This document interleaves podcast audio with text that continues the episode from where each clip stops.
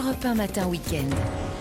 Bonjour à tous, ravi de vous retrouver en ce dimanche matin. Bonne fête à toutes les mamans, dont la mienne que j'embrasse chaleureusement. Comment allez-vous? Prêt à démarrer la journée du bon pied? En tout cas, on va tout faire avec l'équipe pour vous y aider. Vous connaissez la musique de l'info toutes les demi-heures, vos chroniques et deux invités. Va-t-on manquer d'eau en bouteille? On verra ça dans une dizaine de minutes. Est-ce que nos sources, Badois, Volvic, se tarissent? On en parle avec Antoine Cardon. Il est délégué général du syndicat des eaux de source et des eaux minérales naturelles à 7h10, l'invité d'Europe un matin week-end. Vous l'avez entendu tard hier soir euh, pendant euh, le multiplex Europe 1, c'est Jimmy Algerino. Il vient nous dresser le bilan de la Ligue 1, Nantes qui se maintient, Rennes européen et Paris euh, qui perd son Messi. Mathieu Alterman sera là aussi avec un émouvant hommage à Jean-Louis Murat. Et puis avant le journal de 8h, Christophe Bordet nous dira qu'après les voitures, les logements pourraient eux aussi être soumis à une sorte de contrôle technique. Soyez les bienvenus. On est très heureux de vous avoir avec nous. Nous sommes le 4 juin et il est 6h sur Europe 1. Europe 1 Matin Week-end. Lénaïque Monnier. Et à 6h, la première édition vous est présentée par Clotilde Dumais. Bonjour Clotilde et bonne fête. Merci beaucoup Lénaïque, bonjour à tous. La fin du suspense et la joie des Canaries. Hier soir, Nantes se maintient en Ligue 1 après une victoire contre Angers. C'est finalement Auxerre qui va retourner en Ligue 2. À la une également, le professeur Didier Raoult, encore dans le viseur de l'Agence nationale des médicaments. On vous l'explique dans le journal. Et puis la guerre en Ukraine va-t-elle prendre un nouveau tournant? Volodymyr Zelensky se dit prêt pour euh, une contre-offensive face à la Russie. Votre prochaine demi-heure sur Europe 1, va-t-on manquer d'eau en bouteille? Est-ce que nos sources, Badois, Volvic et Taris, on en parle avec euh, Antoine Cardon, délégué général du syndicat des eaux de source et des eaux minérales naturelles. Et avec vous, Vanessa Zah, on va où? On part au Portugal, c'est la fête nationale du Portugal le week-end prochain et on prépare notre week-end ou nos vacances, direction Porto. Et je suis sûre qu'avec Olivier, on boira un petit coup de Porto justement avec modération. Ce sera en tout cas après le journal et votre tendance météo. Bonjour Valérie Darmon. Bonjour Lénaïque, bonjour à tous. Toujours du soleil au nord, encore des orages sur la moitié sud. Et on voit tout ça en intégralité après le journal. C'est une première victoire, Clotilde, depuis le mois de février. Et quelle victoire Nantes s'est arrachée hier soir pour se maintenir en Ligue 1. Et eh oui, grâce à un but marqué par Ignatius Ganago à la 16e minute. Nantes a peiné, mais a réussi à conserver cette avance face à Angers.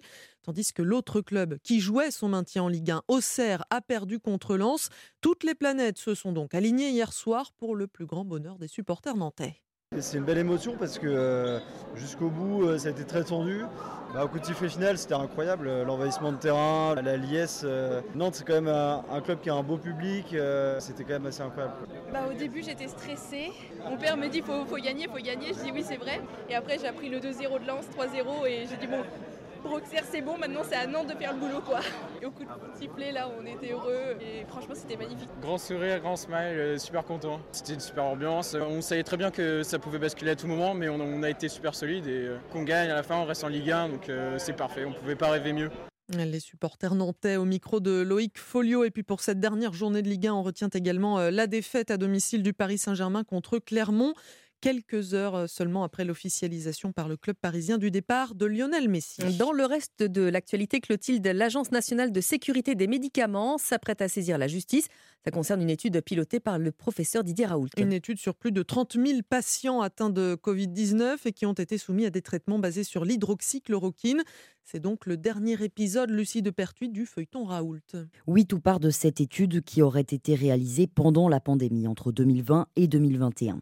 Mais c'est seulement au début du mois d'avril qu'elle est publiée sur une plateforme et non dans une grande revue scientifique. Rapidement repérée par certains médecins, elle est qualifiée de plus grand essai thérapeutique sauvage dans une tribune publiée le 28 mai. Les signataires réclament des sanctions aux autorités. C'est là que tout s'accélère. L'ANSM, le gendarme du médicament, pointe des irrégularités. L'étude aurait dû bénéficier d'un avis favorable d'un comité de protection des personnes et d'une autorisation de la NSM. Et puis ce sont finalement les politiques qui se saisissent de l'affaire. Mercredi devant le Sénat, le ministre de la Santé François Braun déplore un épisode inadmissible qui s'apparente à de la provocation. Dernière étape hier, l'Agence nationale du médicament annonce qu'elle va saisir la justice. L'étau se resserre autour du professeur marseillais.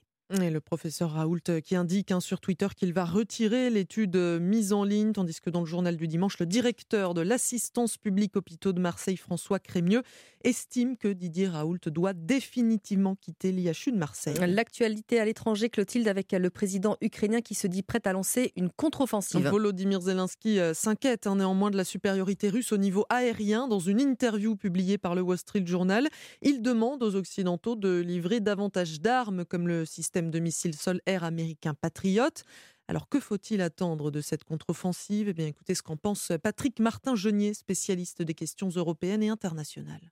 Il faudrait vraiment que ce soit une guerre éclair, une offensive éclair, une sorte de blitzkrieg qui leur permettrait d'avoir un avantage stratégique. Si en effet ils arrivent à avancer de façon significative, ce serait effectivement un tournant dans la guerre. On ne voit pas bien l'intérêt d'une contre-offensive si ce n'est pour ne pas mettre fin à la guerre extrêmement rapidement. C'est ça l'objectif d'une contre-offensive, c'est de donner à l'Ukraine un avantage décisif qui pourront mettre ce pays en position de force pour commencer à négocier une paix. Vladimir Poutine, euh, pour lui, euh, les morts ne comptent pas. Il est prêt à envoyer euh, toute sa jeunesse, même des personnes plus âgées, sur le front. Pour lui, seule la consolidation de ses acquis dans les républiques euh, annexées euh, compte. Rien ne lui fait peur, ni même la menace nucléaire. Donc effectivement, je ne vois pas bien comment l'Ukraine pourrait négocier avec quelqu'un qui va continuer sa politique de terrorisation de la population civile.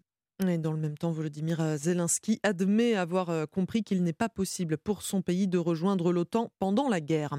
En Inde, les opérations de recherche et de sauvetage des victimes sont désormais terminées. Reste à savoir ce qui est à l'origine de la collision de trois trains qui a fait au moins 288 morts et 900 blessés. Le Times of India parle ce matin d'une erreur humaine en citant le rapport d'enquête préliminaire. À 6h05 sur Europe 1 et on part visiter à Clotilde un bâtiment un petit peu spécial. Oui, le Stream Building, un nouvel immeuble qui vient de sortir de terre porte de Clichy à Paris. Il a été inauguré cette semaine et sa particularité, eh bien, c'est qu'il répond à tous les critères des bâtiments respectueux de l'environnement. On fait une visite avec Guillaume Dominguez. Depuis le périphérique parisien, l'immeuble ressemble à un empilement de boîtes de verre bordées de façades végétales. Sous son apparence moderne, le bâtiment cache une innovation architecturale, une ossature entièrement en bois. Il y a un côté réglementaire qui oblige à ce que le noyau soit en béton. Tout le reste, les planchers, les poteaux, sont en bois. Xavier Musso, l'un des promoteurs du Steam Building. Il y a un confort pour l'utilisateur, mais il y a surtout une vertu carbone. Le bois a pour avantage de capturer 1400 tonnes de gaz carbonique quand on sait qu'à peu près une tonne, c'est un trajet Paris-New York en avion. Sur le toit, les panneaux photovoltaïques fournissent l'électricité du bâtiment juste à côté du potager. C'est une ferme urbaine qui fait 350 mètres carrés et donc on y produit des légumes, des herbes aromatiques. Ça sera utilisé par le restaurant, par le bar. Les déchets organiques de l'immeuble sont compostés et fertilisent la façade végétale une façade composée de houblon qui permet de fabriquer chaque année 20 000 litres de bière. Brassée au sous-sol, elle ne se déguste que dans le bâtiment. Un reportage de Guillaume Dominguez. Ouais, j'aimerais bien goûter moi la bière. de cliché, le reportage de Guillaume Dominguez et le journal de Clotilde Dumais. Merci Clotilde. 6h07 sur Europe 1. Valérie, on reste à peu près dans les mêmes tons qu'hier. Hein. Complètement. Hein. Comme les jours précédents, la grisaille du matin va se disloquer sur les côtes d'Armor et le ciel va devenir largement dégagé et tout bleu tout au long de la journée, donc euh, sur la moitié nord, au nord d'un axe allant des Charentes vers l'Alsace. Le vent de nord-est a baissé aussi d'intensité près des côtes de la Manche, ce qui fait remonter les températures. Dès la fin de la matinée, sur la moitié sud ainsi que sur la Corse, des cumulus vont bourgeonner sur le relief et ils vont donner quelques ondées avant de tourner à l'orage en pleine. On peut d'ailleurs s'attendre à des quantités d'eau assez importantes, ce qui va faire du bien au sol mm. en quelques heures, notamment sur le sud-est, la vallée du Rhône, le massif central. Les orages seront peu mobiles. Seul le Languedoc-Roussillon jusqu'à la région toulousaine, avec un vent de sud-est modéré, va rester à l'écart. Alors côté température, qu'est-ce que ça va donner? Toujours hier à peu près? Euh, exactement. On prend les mêmes et on recommence. Hein. On fait ça depuis, depuis plus de 10 hein. jours déjà. Voilà. Donc 19 degrés à l'heure où on se parle à Nice et à Cognac, 18 à Ajaccio. 17 à Biarritz, à Bordeaux, Toulouse et Montpellier ainsi que Nantes, 16 à Toulon et Lyon. Là, je parle des valeurs de maintenant. 15 à Besançon, à Nîmes et Clermont-Ferrand, 14 degrés à Strasbourg, 13 à Tarbes et à Aurillac ainsi que Lille, 12 à Mulhouse et à Nancy, 11 à Rennes, 10 à Rouen et 9 à Caen. Et on verra tout à l'heure avec vous Valérie qui va faire très chaud la semaine prochaine. Là ça va grimper en, grimper en température. Merci beaucoup Valérie, rendez-vous à 6h30. D'ici quelques instants sur Europe 1, l'invité Conso, va-t-on manquer d'eau en bouteille? Est-ce que nos sources, Badois, Volvic, euh, se tarissent? On en parlera avec euh, Antoine Cardon, il est délégué général du syndicat des eaux de sources et des eaux minérales naturelles. Mais avant cela, à 6h09 sur Europe 1. On retrouve Thierry Léger pour ses pronostics. Bonjour Thierry. Bonjour les naïcs, c'est sur l'hippodrome de Chantilly que va se courir ce quintet, un handicap qui réunira 14% âgés de 4 à 8 ans qui en découdront sur la distance de 2400 mètres et je n'ai pas hésité à placer en tête de mon pronostic Bétard, le numéro 4, entraîné par Francis-Henri Graffard, dont tous les pensionnaires sont actuellement en très grande forme et je crois savoir que lui aussi affiche le matin une condition physique optimale et avec l'aide du bon terrain sur lequel il vaut quelques longueurs de mieux, nul doute qu'il devrait pouvoir justifier les bruits favorables dont il fait l'objet le matin à l'entraînement. On lui opposera les numéros 12 Utamaro, deuxième de cette même épreuve l'an dernier et toujours aussi performant, 7 Hilarante, déjà gagnante de deux quintés similaires cette année, dont l'un disputé sur le parcours qui nous intéresse, et 10 Guédard, dont la dernière fin de course sur l'hippodrome de Longchamp n'est vraiment pas passée inaperçue et certainement annonciatrice d'une très grande performance dès cet après-midi. Enfin les numéros 5 Golden Call, 3 Fellow, 11 Wildwood et 13 Thunder Speed sont autant de possibilités pour s'immiscer à l'arrivée de ce quintet, agrémenté d'une tirelire exceptionnelle d'un million d'euros. Mon pronostic 4, 12, 7, 10, 5, 3, 11 et 13. C'est noté. Merci beaucoup Thierry Léger. Bon dimanche, 6h10. Europe 1 matin week-end. Lénaïque Monnier. Vous l'avez constaté, la température monte d'un cran. On arrive en été et la crainte d'un nouvel épisode de sécheresse laisse augurer de nouvelles restrictions d'eau. Ça veut dire que la pression monte pour les fabricants d'eau en bouteille et on va en parler et voir comment ils s'adaptent ce matin sur Europe 1 avec Antoine Cardon. Bonjour. Bonjour. Délégué général chez Syndicat des eaux et des, des, eaux de source et des eaux minérales naturelles. Alors, pour contextualiser, vous représentez 45 marques d'eau, euh, parmi elles Cristalline, Saint-Yor, Vichy, la Planquette que je connais bien. Euh, première question, euh, Antoine Cardon, on boit combien de litres d'eau en bouteille chaque année? Chaque année en France, c'est environ 9 milliards de litres d'eau qui sont bu. Alors, euh, plus il fait chaud, plus il fait soif, hein, ça c'est mathématique. Et plus il fait sec, moins il y a d'eau. On a un problème là quand même. Alors, on n'a pas de problème au sens physique du terme, puisque les sources sur lesquelles travaillent nos adhérents, ce sont des sources euh, dites profondes, et sur lesquelles il n'y a pas d'aléa météorologique immédiat. C'est-à-dire que s'il pleut pas ou s'il fait chaud sur les deux derniers mois, c'est pas ces sources-là qui sont très profondes qui vont être impactées. C'est les sources dites de surface et euh, les eaux de surface, donc les fleuves, les rivières, qui sont du coup les réservoirs de l'eau du robinet, de l'eau du réseau. Mm. Donc en fait, la météo immédiate n'a pas d'impact sur nos sur nos gisements, et donc c'est pour ça que durant l'été, il n'y a pas de problème d'approvisionnement d'eau en bouteille, d'eau de source et d'eau minérale dans les supermarchés pour les Français. Alors, parce qu'on va préciser quand même qu'effectivement, euh, on puise très très profondément. Les eaux de pluie, elles mettent euh, des années, des années à traverser la roche, à sédimenter, à se charger de minéraux. Donc, il n'y a pas véritablement d'urgence. Hein, c'est ce que vous nous expliquez euh, ce matin. Alors, il n'y a pas d'urgence. De toute façon, c'est des gisements qui sont surveillés au fil de l'eau, si vous me passez l'expression, pardon, mais qui sont surveillés par les euh, sourciers les minéraliers parce que c'est une ressource précieuse, parce qu'ils ont tout intérêt à la faire perdurer et à la transmettre de génération en génération. Mais en l'occurrence, pour cet été, il n'y a pas de risque qu'il y ait de, un, un problème d'approvisionnement d'autres sources et de minérales. Néanmoins, Antoine Cardon, il va falloir euh, évidemment, j'imagine, anticiper parce que là, on parle de cet été, c'est demain, mais nous, on se projette évidemment sur les, sur les prochaines années. Les minéraliers, face à, ces sécheresses qui, euh, qui arrivent de plus en plus tôt et qui sont de plus en plus longues, euh, ils mettent quoi en place? Bah, Ils mettent en place déjà tout un service de logistique, puisqu'il y a eu, par exemple, l'été dernier, des ruptures dans l'approvisionnement, mais qui ne venaient pas de la production, mais de la logistique. Et on sait que le transport routier de marchandises a eu du mal à livrer. Donc déjà, c'est des choses qu'on essaye d'organiser en amont pour éviter ces ruptures d'approvisionnement. Et après, c'est une augmentation des cadences, mais toujours dans le respect de ce que la nappe peut produire. De toute façon, on n'est jamais au cordeau de ce que la nappe peut produire. Il y a toujours des marges de sécurité que les, propriétaires des gisements euh, mettent en place, qui sont également mis en place par euh, euh, les administrations type ARS, etc., etc.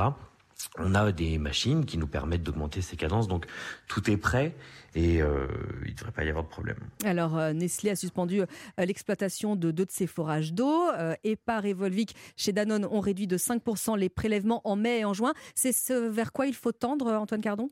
Alors, chaque gisement a sa vie propre, si vous me passez l'expression, mais donc ce qui est valable pour Nestlé et ses eaux n'est pas forcément valable pour un autre propriétaire de gisement. Mm. En l'occurrence, je vous parlais de ces marges de sécurité qui sont fixées et par les sourciers minéraliers et par les agences régionales de santé et les hydrogéologues qui travaillent avec nous. S'il faut les réviser parce que sur le long terme, il faut préserver un gisement, c'est exactement ce qui sera fait. Et de toute façon, c'est ce que je disais tout à l'heure, l'exploitation d'un gisement, elle se fait pas sur un an, elle se fait sur des dizaines d'années, puisque vous l'avez très bien dit, euh, il y a une, un, temps de remplissage de ces nappes qui est extrêmement long. Euh, donc du coup, l'organisation de l'exploitation de ces gisements se fait sur le long terme. Effectivement, là je vous parlais de cet été, mais dans la tête des sourciers et des minéraliers, ils ont déjà en tête la façon de travailler leur gisement sur les années à venir en fonction des aléas météorologiques, climatiques et de la demande. Et avec euh, des décisions qu'il faut évidemment anticiper, Antoine Cardon, parce qu'on le rappelle, quand on ferme des forages, on supprime des emplois. Euh, alors ça, c'est du coup, c'est des réalités industrielles eh qui sont une fois encore propres à chacun.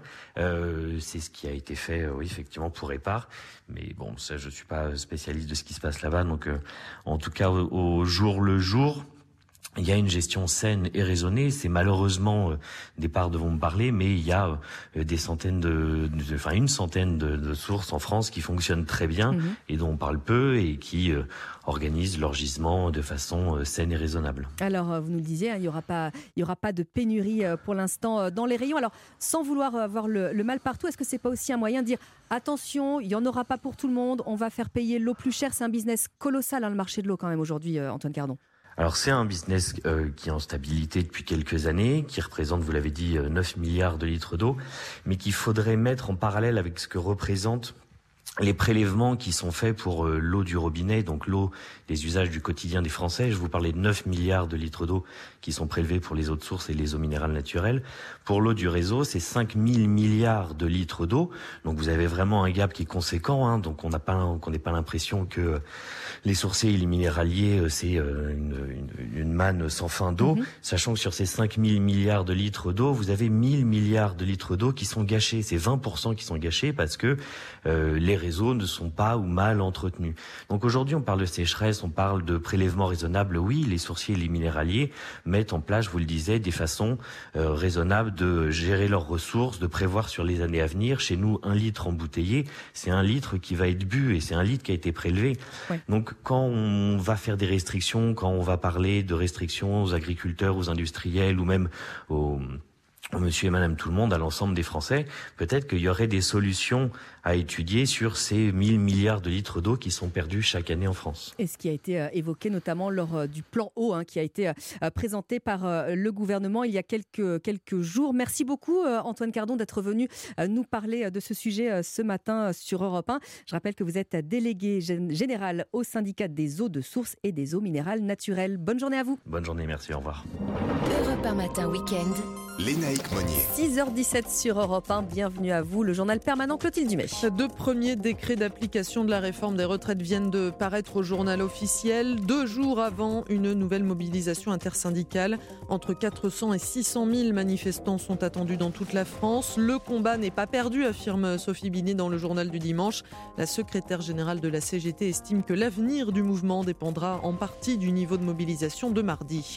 Après plusieurs semaines de bataille politique entre démocrates et républicains, Joe Biden a finalement promulgué une loi qui écarte risque d'un défaut de paiement des États-Unis. Le Congrès américain a adopté le texte dans la semaine. Il prévoit de suspendre jusqu'en janvier 2025 le plafond d'endettement public du pays et il fixe aussi certains objectifs budgétaires. C'était une figure de la nouvelle vague. Le cinéaste Jacques Rosier est décédé à l'âge de 96 ans. Il a notamment réalisé Adieu Philippines en 1962, Maine Océan en 1986. Et puis à Roland Garros, Alexander Zverev s'est imposé en 4-7 face à Frances Tiafo. Ça passe également en huitième de finale pour Holger Rune, Francisco Cerundolo, Igaz Viantec, Coco Gauff ou encore Onge Jabeur. Merci Clotilde. À tout à l'heure. Il est 6h18. Vous restez bien sûr Europe 1 dans un instant. La balade du dimanche. On sort de France aujourd'hui. Escapade du côté du Portugal. On va également en profiter pour déguster du Porto avec modération parce qu'il est encore un petit peu tôt. À tout de suite.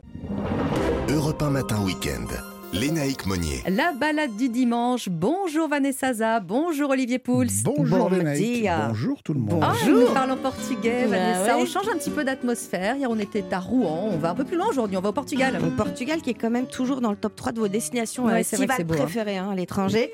Ce matin, nous, on se revole pour Porto, euh, qui a de plus en plus le vent euh, en poupe. Euh, c'est une ville qui se renouvelle tout le temps, mais toujours en gardant son petit cachet. Pourquoi beaucoup de charme Parce que déjà, c'est une ville de collines. Mm. Il y a ces deux rives qui se font face à face avec ce, ce pont qui les réunit, ce, pont dont est historique, hein, réalisé par l'école Eiffel, s'il vous plaît. Puis à ses pieds, vous avez ce quartier historique, la Ribera, avec des petites ruelles qu'on arpente à pied, des terrasses, des restaurants. Et puis c'est très riche en patrimoine aussi. Vous avez le musée des découvertes, alors ça c'est formidable pour les enfants. Mhm. le palais de la Bourse. Il y a aussi un tramway qui vous emmène donc de la Ribera jusqu'à la mer pour longer la côte. enfin voilà, on est dans l'ambiance du vieux Porto. Alors il y a le vieux Porto qu'on mm. va découvrir, hein, peut-être pour les auditeurs d'Europe 1 qui ne connaissent pas cette ambiance un petit peu euh, nostalgique, mais vous nous le disiez, Vanessa, ça se renouvelle hein, mm. comme ville. Ah bah, en fait, il y a un Porto beaucoup plus contemporain et c'est vrai que c'est vraiment le centre finalement de ce mouvement d'architecture et d'art moderne euh, qui souffle un peu sur le Portugal, euh, parce qu'il y a l'université d'architecture, eh il y a la Casa des Musica, alors moi que j'adore, même si vous n'allez pas à un concert, pousser les portes, c'est impressionnant, c'est tout en verre, en pierre et en béton, c'est tout blanc, c'est assez, assez imposant. Il y a le musée d'art contemporain, la fondation Serra Alves aussi, alors très moderne, conçu par Alvaro Cieza Veira, fait qui a eu un prix, un prix de Pritzker en 92, donc euh, très, très, haut niveau. Hein. très, très haut niveau. Et il y a de très belles collections. Mais ce que j'aime bien, c'est qu'il y a un jardin aussi avec des passerelles. Donc vous pouvez laisser les enfants sur les passerelles, dans les arbres, et vous allez euh, voilà, flâner dans les collections. vos enfants tout seuls, mais vous Non, mais au bout d'un certain âge. un petit coup de cœur, Vanessa, quand même. allez, moi, ce que j'aime bien, c'est emprunter le pont, enjamber le Douro euh, pour rejoindre Gaïa. Gaïa, bon, ça va évidemment parler à Olivier, puisque c'est la mhm. Villa Nova de Gaïa. C'est ce quartier du Porto, hein, où sont concentrées toutes ces caves. Certaines datent d'ailleurs du 18e.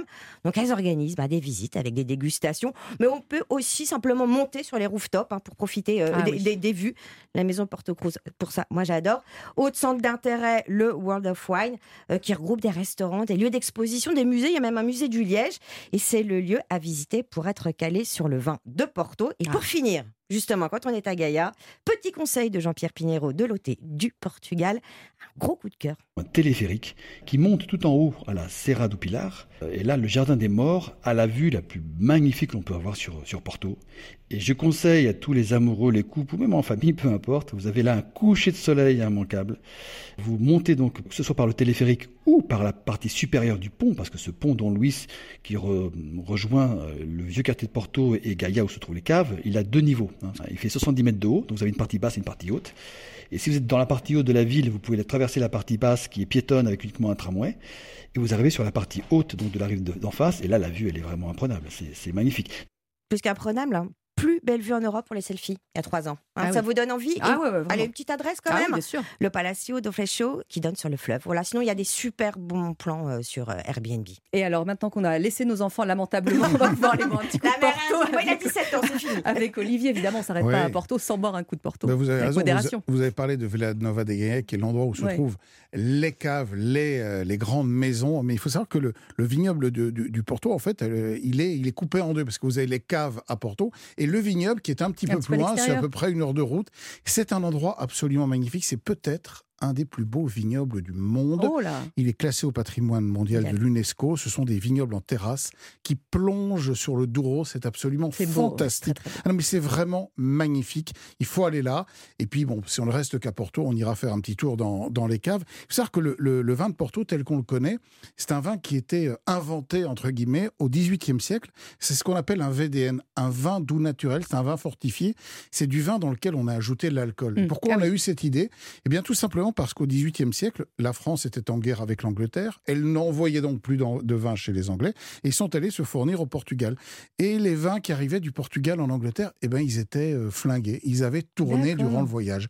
Et il y a un, vigneron qui a eu l'idée d'ajouter de l'alcool pour stabiliser les vins et ça a donné naissance au vin doux naturel. Ah. Au vin de Porto. C'est ce marchand qui, en ajoutant, en ayant l'idée eh ben, d'ajouter l'alcool, a inventé exactement les vins doux naturels. Et depuis, c'est devenu la grande marque de fabrique de cette région. Il y a plein, plein, plein de maisons qui vous accueillent. Vous pouvez les déguster mmh. d'ailleurs. C'est absolument fantastique. Et il y en a plusieurs, justement. C'est un peu l'occasion de redécouvrir qu'il n'y a pas qu'un seul Porto. Voilà. Alors, nous, en France, on connaît le, le, le Porto de la grand-mère euh, à l'apéritif. Euh, un, petit Ou de l'arrière-grand-mère. Dans l'arrière-grand-mère. Mais c'est pas du tout ça, le Porto. En haut de la pyramide, il y a ce qu'on appelle le vintage. C'est un Porto qui est millésimé, issu d'un seul millésime, c'est le meilleur. Il est mis en bouteille après deux ans d'élevage et il peut se garder pendant des décennies. Vous avez ce qu'on appelle les LBV, les Late Bottled Vintage. Eux bénéficient de 4 à 6 ans d'élevage. Ils sont quand même un tout petit peu plus ronds, un tout petit peu plus oxydés. Et puis les Tony, qui sont des très vieux Porto, qui eux sont, sont restés pendant très longtemps mm. dans des fûts de chêne et qui ont pris ces notes de café, de cacao, mm. de noix qui sont très subtiles. On en trouve de 10, 20, 30 ou 40 ans d'âge. Ce sont des nectars exceptionnels. Qu'on boit avec quoi Enfin, qu'on mange avec quoi, du coup? Traditionnellement au Portugal. Ah, pas. Alors, traditionnellement au Portugal, et c'est d'ailleurs euh, un héritage anglais, on sert le Porto à la fin du repas après le dessert. Ah oui. Avec des fromages, et notamment avec les fromages à pâte persillée. C'est magique. Et puis ça marche aussi bien avec le chocolat. Vous pouvez essayer ah une tarte au chocolat avec un Tony 20 ans c'est du pur bonheur. Bon, on va faire attention parce qu'il est encore très tôt, mais on va suivre tous les conseils. Alors, vous le savez, hein, merci à tous les deux. Sur Europe 1, il y a une autre émission de balade qui s'appelle Balade en France. Et à 11h tout à l'heure, euh, William Lémergie nous emmène à Tarbes, en Haute-Savoie, dans le Pays Basque avec Isabelle Carré, en Indre-et-Loire. Bref, il y a de quoi faire. Bon dimanche sur Europe 1 avec la musique Enfant de signé Pierre Demer. 6h28 sur Europe 1. Une nouvelle fois, on souhaite une excellente fête des mères, bien sûr, à toutes, nos mamans. Vous restez là, hein. le journal de Clément Barguin arrive puisqu'il sera à 6h30 dans une poignée de secondes. Et Philippe Legrand arrive également avec son invité pour Une date, une histoire. Cette semaine, c'est Jean-Marie Roire. À tout de suite. Europe 1 Matin Week-end. Lénaïque Monnier. Merci encore à vous d'avoir choisi Europe 1 pour vous informer en ce dimanche 4 juin. Il est 6h30, l'heure d'un nouveau journal. Bonjour Clément Barguin. Bonjour Lénaïque, bonjour à tous. Le PSG champion de France pour la 11e fois de son histoire. Fin de saison sous les sifflets pour Christophe Galtier. Ce sera la 14e et sûrement la dernière grande journée de contestation contre la réforme des retraites. L'intersyndicale appelle à se mobiliser massivement mardi prochain. Et puis à Paris, la RATP va expérimenter une nouvelle navette auto un service qui s'appuiera sur les infrastructures connectées dans un quartier où la circulation est particulièrement dense. Votre prochaine demi-heure, une date, une histoire avec euh, Philippe Legrand et avec vous Mathieu Alterman. Bah, je vais revenir sur la carrière de Jean-Louis Murat. Un hommage sur Europe 1, évidemment, après le journal et votre tendance météo, Valérie Darmon. De l'instabilité sur le sud-est ainsi qu'en vallée du Rhône, de la chaleur sur les pays de la Loire et la région centre. Et météo complète après le journal. Clément, c'est donc euh, officiel, le Paris Saint-Germain est le champion de la Ligue 1. Et cela malgré sa défaite face à Clermont 3-2, le PSG champion de France pour la 11e fois, un record. Mais l'ambiance était bien terne hier soir au Parc des Princes, des supporters préoccupés par l'état de santé du gardien Sergio Rico, Christophe Galtier copieusement sifflé et Lionel Messi qui rate sa sortie, Cyril de la Morinerie. Oui, Lionel Messi a passé une bien terne dernière soirée au Parc des Princes. La superstar de 35 ans a raté tout ce qu'il a entrepris, mais surtout, ce sont des sifflets qui l'ont accompagné. L'entraîneur Christophe Galtier, qui lui aussi a été sifflé, ne comprenait pas en conférence de presse l'attitude de certains supporters. Concernant Léo, oui, je trouve que les sifflets sont très durs. C'est le plus grand joueur de l'histoire du football. Il a des stats intéressantes. Oui, je trouve ça quand même surréaliste. Mais Patrick, fan du PSG, estime que le septuple Ballon d'Or n'a pas démérité à Paris, d'autant qu'il termine meilleur passeur du championnat. Messi, moi je le remercie. Il a fait deux belles années. Malheureusement, il est aussi un petit peu sur la fin de sa carrière et c'est pas le grand Messi qu'on a connu il y a quelques années. Mais merci Léo. Et après avoir débuté à Reims il y a un an et demi, Léo Messi, auteur de 32 buts et 35 passes décisives avec le maillot parisien, va maintenant rebondir ailleurs. Le Barça, l'Arabie Saoudite et l'Inter Miami lui tendent les bras. Cyril de la Morinerie et puis la victoire de Nantes contre Angers condamne Auxerre battu par Lens à la Ligue 2 et dans la course à l'Europe, Rennes prend la quatrième place qualificative pour la Ligue Europa à Lille qui termine cinquième. Euh, dans le reste de l'actualité, Clément, l'agence du médicament qui s'apprête à saisir la justice après la publication d'une étude controversée par l'équipe du professeur Didier Raoult. La NSM estime que l'usage de l'hydroxychloroquine par le professeur Raoult pour traiter euh, des malades du Covid aurait dû bénéficier d'un avis favorable d'un d'un comité de protection des personnes et d'une autorisation. L'étude avait été euh, qualifiée en début de semaine de plus grand essai thérapeutique sauvage connu par 16 sociétés savantes de médecine. La semaine prochaine sera-t-elle le dernier acte de la mobilisation contre la réforme des retraites? Entre 400 et 600 000 personnes sont attendues mardi euh, dans les rues partout en France. La bataille n'est pas finie. Une proposition de loi du groupe centriste Lyot qui vise à, qui vise à abroger le texte du gouvernement doit être examinée ce mercredi en commission des affaires sociales et le 8 juin dans l'hémicycle. Mais depuis euh, plusieurs jours, la majorité brandit l'article 40 et la recevabilité financière pour torpiller le texte, ce qui mènerait à une crise institutionnelle selon euh, Bertrand Pancher, député Lyot de la Meuse. Il était l'invité euh, de Pierre de Villeneuve hier dans Europe 1 Soir Week-end. Le sujet des retraites n'est maintenant plus tout à fait le sujet des retraites.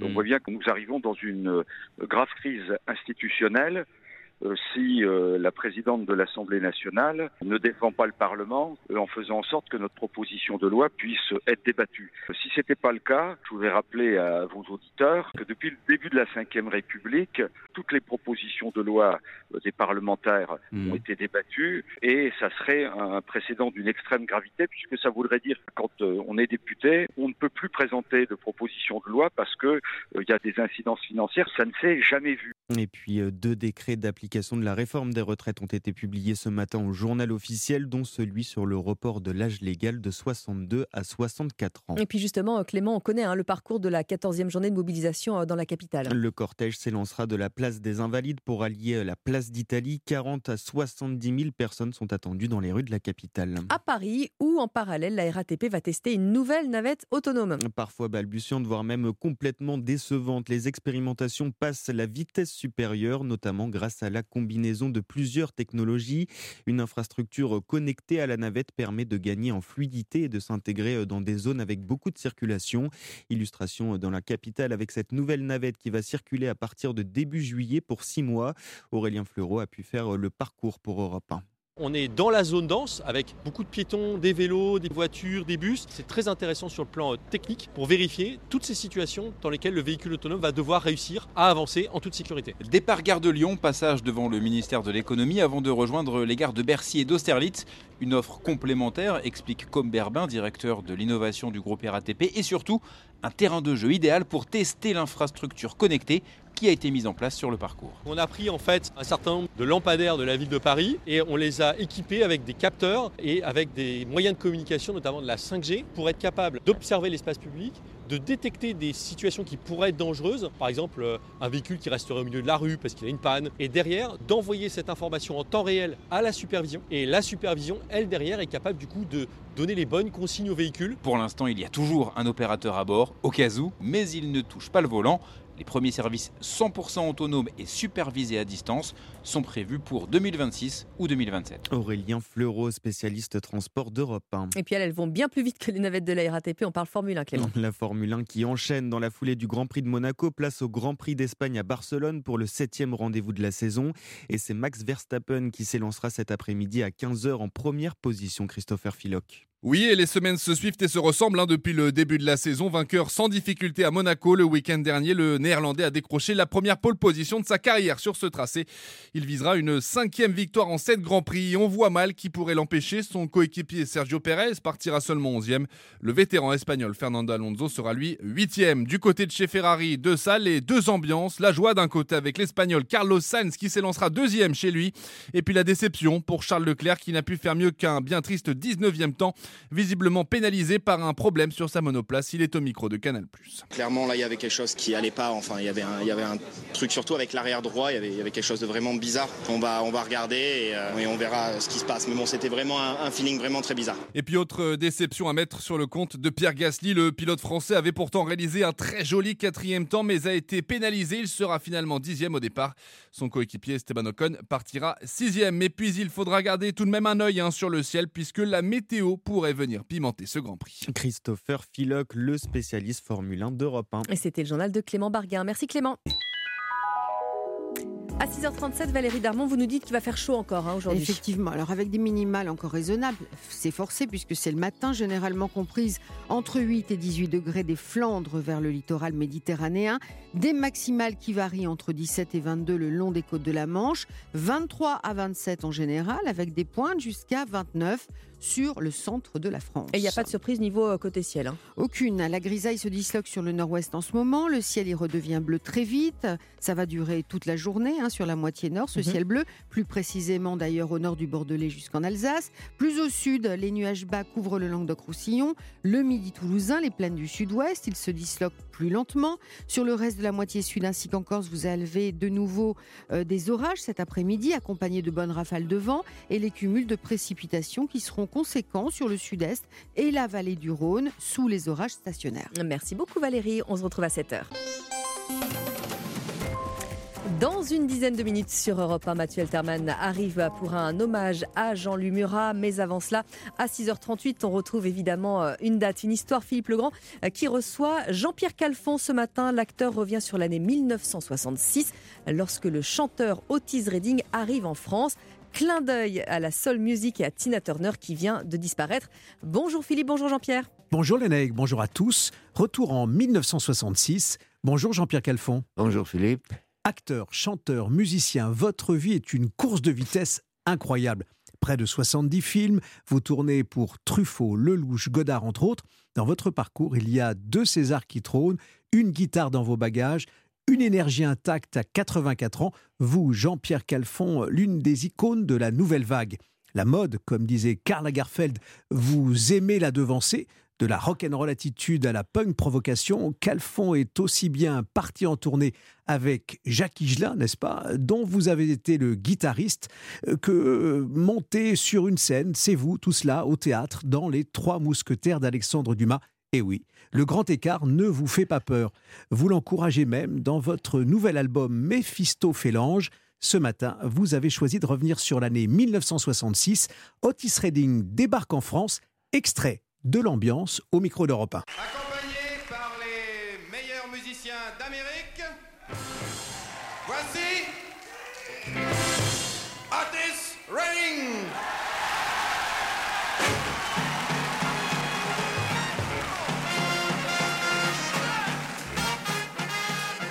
musique, quelle ambiance, n'est-ce pas Jean-Pierre Calfon? Allez, on est avec euh, Otis Redding dans cette année 1966. C'est une première, c'est sa première venue euh, en France. Il découvre Paris, euh, il a un coup de foudre.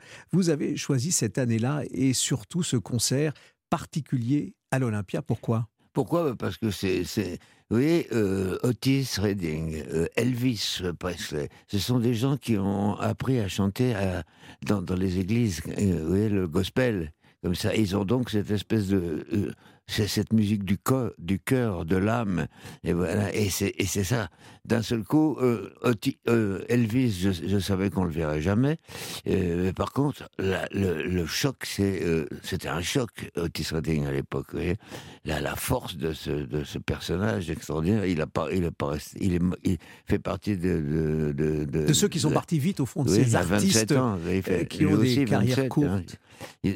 Courte, il est venu avec l'orchestre de Booker T les MGs, avec Steve Cropper, avec Doug Dunn, avec, euh, voyez, c'est, avec Al Jackson à la batterie. Je me rappelle qu'il s'est fait buter par sa femme, je crois.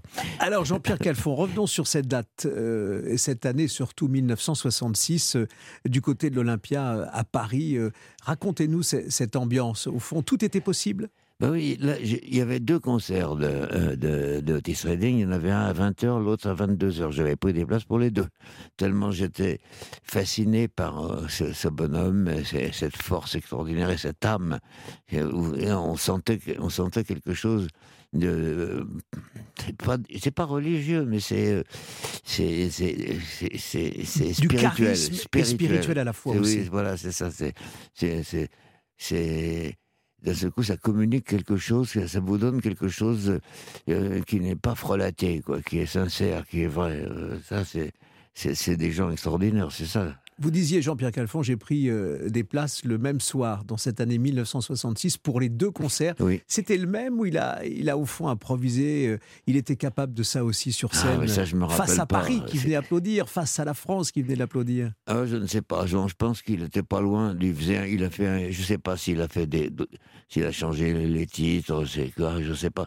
À mon avis, il a donné les deux mêmes concerts. Euh, à mon avis, mais parce que je me rappelle plus. Vous savez, c'est quand même. Mais quand on se replonge Jean-Pierre Calfon, dans les archives, euh, car il y en a, et au fond, on peut retrouver euh, des extraits de ce, concert euh, aussi, en dehors de Musicorama, dont on a entendu un extrait là sur, sur Europe 1.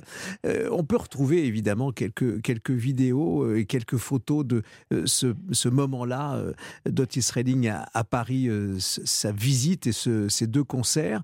on sent que d'abord, le, théâtre de l'Olympia est plein à craquer. Hein. Bah oui. Alors, vous, vous, aviez quand même trouvé évidemment ces, ces places aux deux concerts. Aux deux concerts, oui. Elles se sont arrachées très vite. Ah bah certainement. Oui, je sais pas, j'étais pas là.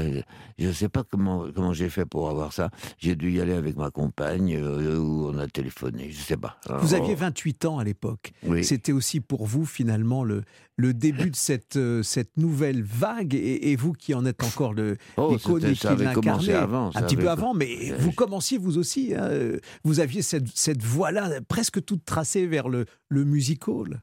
Oui, moi, c'est-à-dire que quand j'étais gosse, je voulais faire de la musique. Euh, je ne pouvais pas en faire chez mes parents.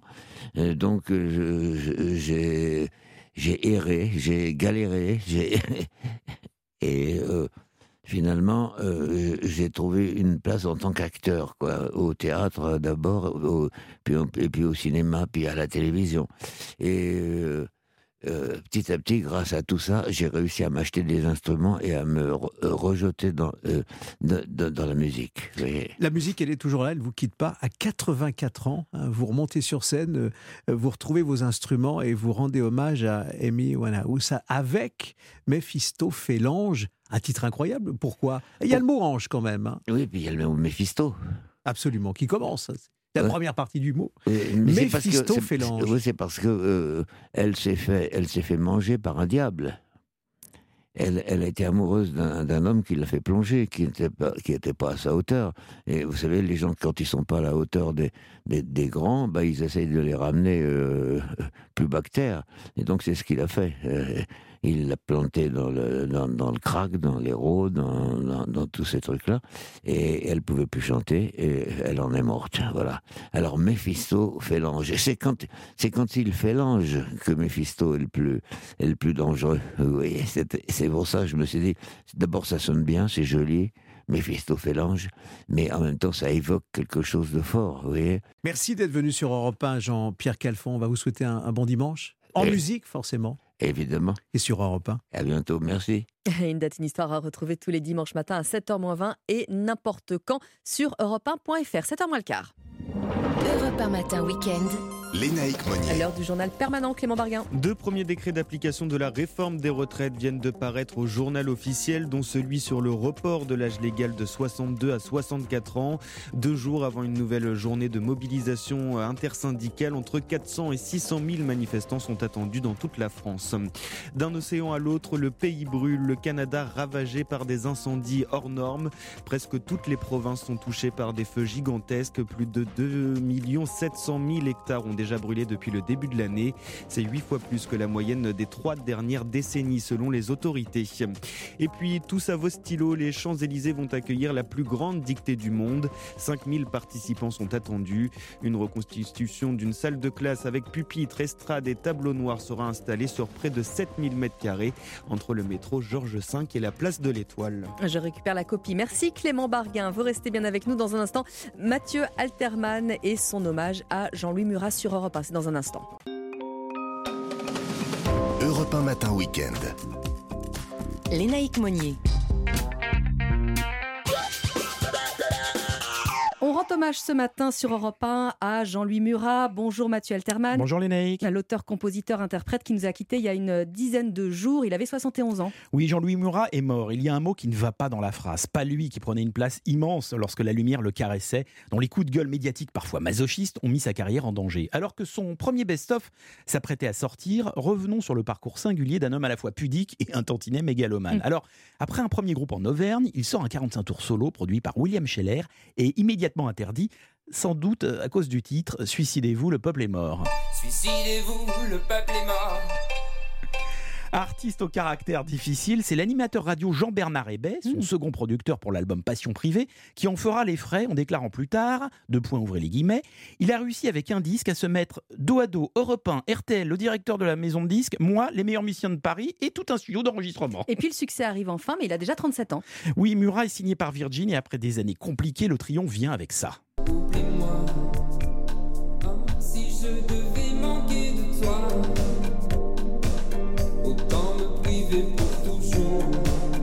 Devient le fer de l'enceinte Hello mais accessible d'une nouvelle chanson, le petit frère d'Yves Simon sous influence Neil Young. Alors les albums sortent et cartonnent.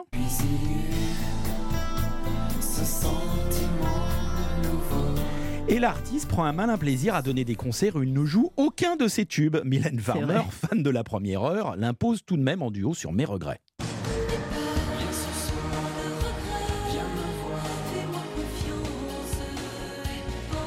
Jean-Louis Murat part enregistrer à la campagne ou en Angleterre. Dans ta ville frontière,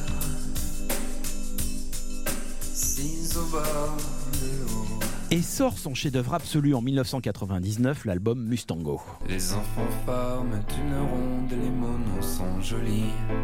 Elle est belle, tête blonde au terme de chaussée. Alors que l'artiste est à la fois célébré par le public et les critiques, il va se saborder en produisant trop un album par an où les grandes chansons accompagnent des choses plus secondaires et surtout mal produites, sonnant comme des maquettes. Soulignons quand même la grande beauté des albums A Bird on a Poire en 2004 mm. ou Toboggan en 2013. Et Murat qui a aussi composé bah, des chansons pour euh, d'autres artistes et là il y a eu beaucoup de succès aussi. Hein, oui, d'abord un texte pour Julien Clerc, Le Verrou en 1990, puis plusieurs morceaux pour Sylvie Vartan dans l'album Toutes les femmes ont un secret en 1996 et qui sera disque d'or. Il pense à son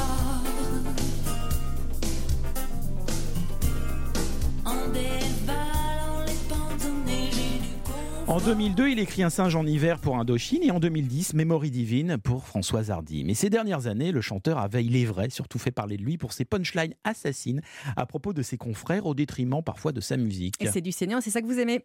Oui, écoutez donc, euh, ouvrez les guillemets, Johnny Hallyday, l'artiste français par excellence, il n'a rien créé. Si au cours d'un dîner, quelqu'un met Vincent Delerme, il se prend une assiette dans la gueule.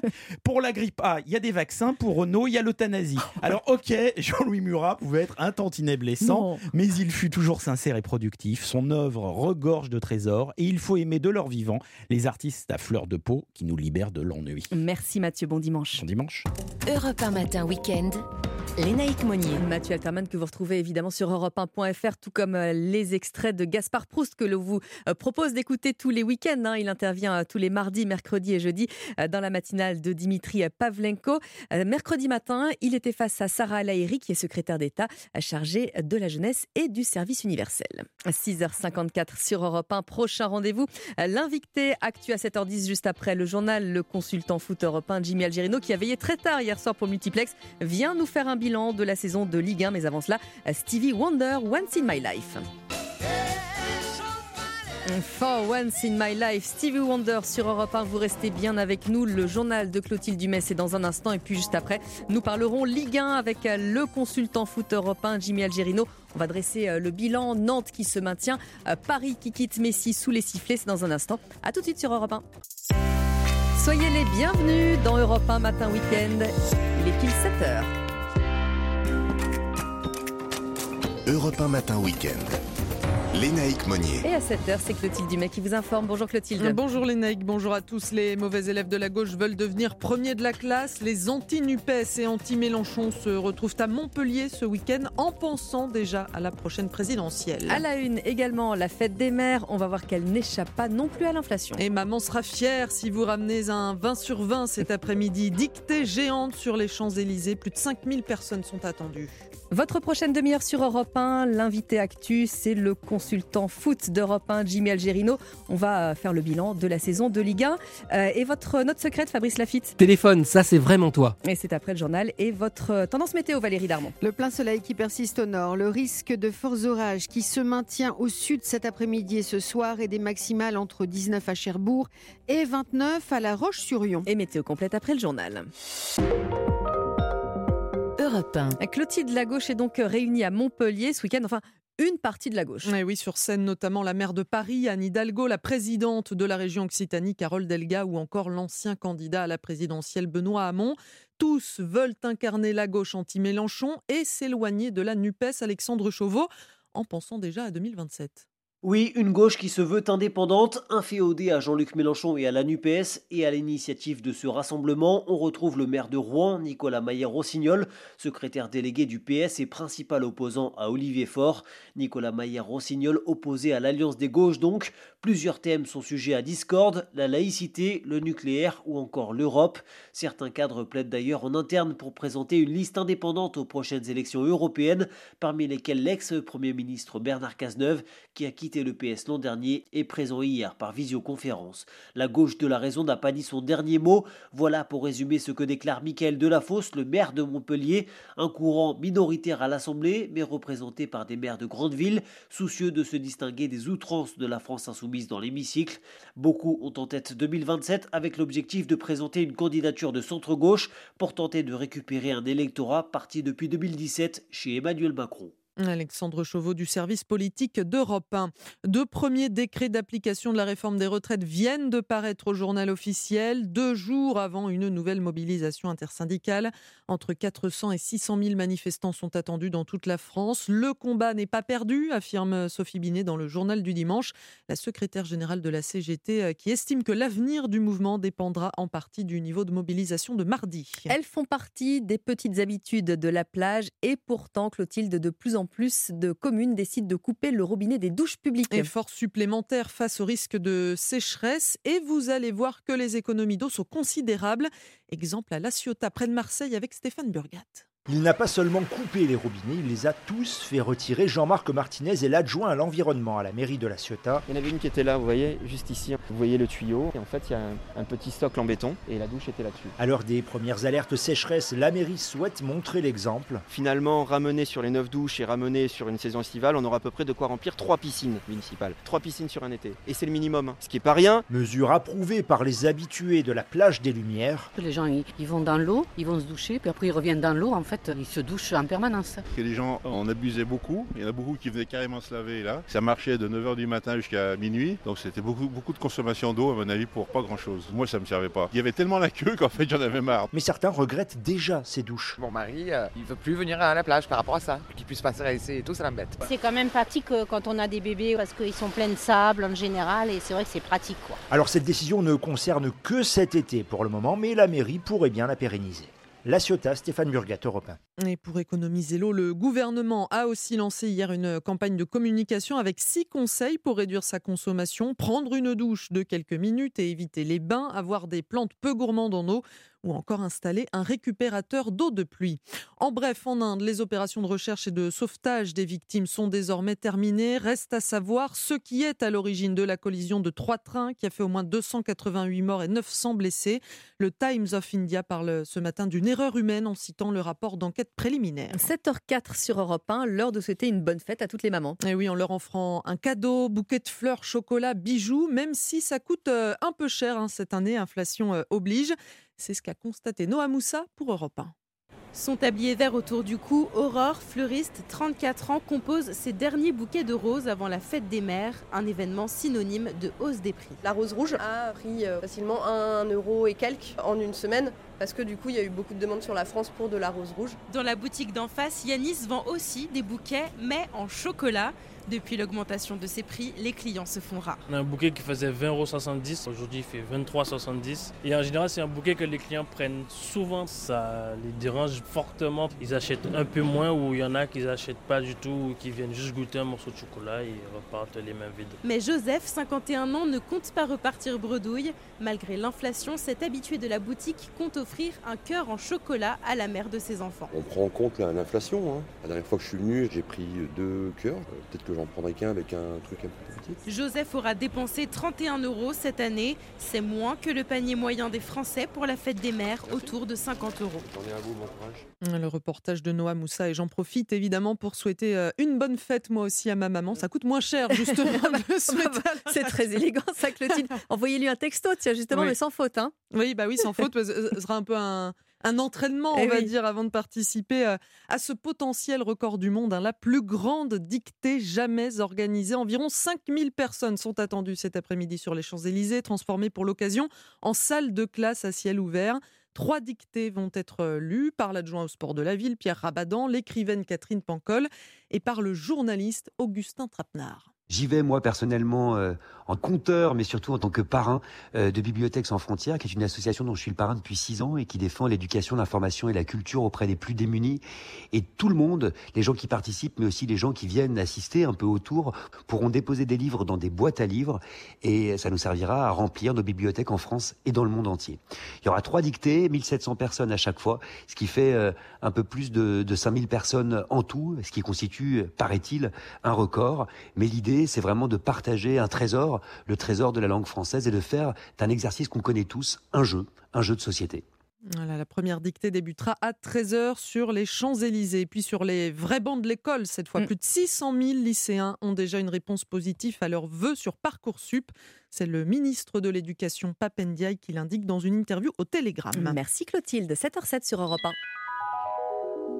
L'heure de voir euh, Valérie Darmon. Avez-vous que la situation euh, évolue peu, voire euh, pas? Effectivement, et ce sera le cas jusqu'en début de semaine prochaine avec toujours des orages dans le sud et toujours un temps sec et ensoleillé au nord sous des maximales légèrement en baisse par endroits.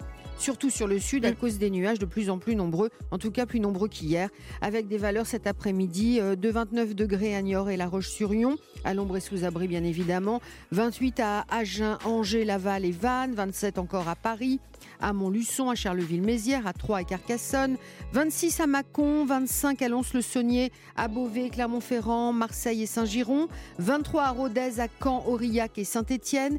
et 19 à Saint-Malo. En revanche, la situation va changer un petit peu en deuxième partie de semaine prochaine. On a une dépression qui vient d'Espagne et qui va repousser les hautes tensions, les hautes pressions vers le nord-est, vers Mhm. les îles britanniques et les orages qui vont donc remonter, notamment sur les régions du nord-ouest, pour concerner finalement les deux tiers sud du pays. Ça, on le sait, mais aussi la partie ouest du pays. Et à ce moment-là, à partir de mercredi et de jeudi, les températures vont dépasser partout les 30 degrés. Ah oui, ça commence si tôt dans l'année. Merci Bah, on beaucoup. est en été en même temps On depuis le arrive à 1er l'été, juin. on arrive à l'été, c'est vrai. 7h08 sur Europe 1. Dans un instant, le consultant européen Jimmy Algerino, il a passé une toute petite nuit puisqu'il était là pour le multiplex hier soir. On va faire euh, le débrief de la saison de Ligue 1 avec lui. À tout de suite. Europe 1 matin week-end. Lénaïque Monnier. Il est 7h10 sur Europe 1. Vous l'avez euh, vécu euh, hier soir sur notre antenne. Dernier multiplex de la saison en Ligue 1. Il a passé une toute petite nuit, mais il est tout de même en studio avec nous ce matin. Bonjour Jimmy Algerino. Bonjour, bonjour Euh, à tous. Merci beaucoup d'être avec la Cito alors qu'on vous a entendu sur l'antenne si tard hier soir. On va démarrer, si vous voulez bien, avec euh, le bas de tableau hein, et cette bagarre à distance que se livraient Auxerre et Nantes. Et finalement, ce sont les Canaries qui se, qui se maintiennent. Petit miracle hein, quand même. Oui, mi- miracle, euh, on, on va dire pour les, pour les Nantais, parce qu'on les, on les sentait euh, pas du tout euh, prêts à, à relever ce challenge. Mais il faut dire aussi que, que la GIA avait un monstre face à eux, Lens. Mm. Euh, quatre défaites euh, sur cette saison, une, une- une saison extraordinaire. Donc c'est vrai que ça a été, ça a été compliqué et, et ça s'est concrétisé sur le terrain avec la, la défaite de la GIA. Avec euh, cette euh, une de l'équipe, un sauvé avec un point d'exclamation et Ganago euh, pouce levé. Il faut dire qu'il a fait le job hein, hier soir, euh, le Nantais. Oui, Ganago, et puis on, on connaît son, son histoire cette saison. Ouais. Il, a, il a perdu voilà, un enfant, c'est très Très compliqué. difficile. voilà, il- le, le- le départ aussi de Camboiré l'a, l'a- l'a pas mal touché. Et bon, voilà, il a, il a marqué. On peut aussi euh, citer Blas, parce que qui a, fait aussi le, le- le taf, le joueur emblématique du, du- FC Nantes. Et ils ont réussi à, faire gagner Nantes et à les maintenir en, Ligue 1. Alors euh, Nantes, un club historique évi- évidemment, Euh, comme l'est également Auxerre, hein, la GIA qui a fait bah, ce qu'on appelle l'ascenseur, hein, un coup Ligue 2, un coup Ligue 1 et puis retour en Ligue 2. Euh, C'est décevant, c'est une saison ratée. Bah, c'est surtout le début de saison, ça a été très compliqué. Il y a eu des changements, peu de bons joueurs, peu de voilà un, un gardien même si hier malheureusement il se trouve sur les sur les deux derniers buts. Mais ouais, ça, ça- ça a été compliqué. Voilà, Pellissier est arrivé, il a essayé le sauveur de, de service, il a essayé de, de- de sauver le club. Mais voilà, sur ce dernier match, je crois qu'aussi le match nul à, à Toulouse, parce qu'il y avait la possibilité de gagner pour la GIA, à, sceller le, championnat pour cette équipe. Et puis vous le disiez, il y avait Lens en face, Lens qui était déjà hein, qualifié pour la Ligue des Champions, mais qui a voulu faire bah, le job là également jusqu'au bout. Ils ont été impressionnants, hein, ces 100 et or tout au long de la saison, si on fait le, le bilan vraiment. Ah oui, tout à fait. Et puis hier, ils se permettent de laisser Fofana, Sotoka, euh, je ne sais plus qui est encore le Samba dans C'était pas l'équipe. Voilà, ah tout à fait. Donc, euh, non, non, ils, ont quand même joué le jeu. On, a cru que la, GIA pouvait revenir au score, mais euh, la Lens était, était, trop fort. Puis surtout, c'est que Nantes a, gagné contre Angers, qui a essayé de les, de les titiller, mais c'était pas, pas assez pour, pour aider les Auxerrois. C'était les Pays de Loire qui étaient face à face. Il y en a qui retourne en Ligue 2, l'autre qui va rester en Ligue 1 avec évidemment cette ambiance qu'il y avait à la Beaujoire. Hein. Aussi, il faut bien reconnaître que les supporters étaient véritablement là, les supporters nantais des Canaries. Alors hier, il y a une bonne affaire également pour euh, un club breton au dépend d'un autre club breton, puisque Rennes est allé gagner euh, à Brest. Et ça, ça a été une victoire très importante parce que du coup, les Rennais euh, vont jouer en Ligue Europa la saison prochaine. Oui, moi j'ai des, amis bretons qui, qui croisaient les, doigts, qui ont, qui ont croisé les doigts tout le match. Et c'est vrai que la mauvaise performance de Lille, hein, qui avait leur destin en main à, ben, aider Rennes, ils se sont imposés difficilement hein, dans ce derby. Mais voilà, on va voir Rennes en Coupe d'Europe et, ça, c'est plutôt pas mal parce qu'il y a un bel effectif, un bon coach. Donc, on, va voir s'ils vont faire mieux que, cette. Une équipe solide, hein oui, très solide. Bon, Terrier s'est blessé, donc ça, ça, a pas mal perturbé l'équipe. Mais en tout cas, ils se sont, voilà, ils se sont relevés. Euh, félicitations à Genesio et aussi à Maurice qui, voilà, qui, gère le, club maintenant depuis euh, euh, un an et demi tous les deux. Voilà. Donc, mais non, non, en tout cas, euh, bel, euh, bel exploit de, des Rennais dans un derby et jamais évident, surtout en Bretagne. surtout au stade de Francis Leblay, qu'on connaît bien ici, puisque j'y vais régulièrement. Alors, il y a une déception quand même, enfin, il y a même plusieurs déceptions. Lille, Monaco, Lyon, là, c'est vraiment les équipes. Alors, Lille jouera en, c'est ce qu'on appelle la C5 hein, désormais. c'est un petit peu décevant quand même hein, pour ces trois clubs-là. Bah, on va dire pour, pour Lille, euh, c'était, pas évident, hein, mm. vu, l'effectif. Donc, euh, ils y ont cru. Euh, après, c'est vrai que ce match face à 3, les, les, les, les plombes, bon, voilà, après, c'est, sur le terrain que ça se joue. Mais après, oui, effectivement, le, le, vraiment, le, le, flop, c'est, c'est Monaco. Monaco, qui, qui, en plus de ça, de perdre la, le, tour préliminaire, perd complètement l'Europe.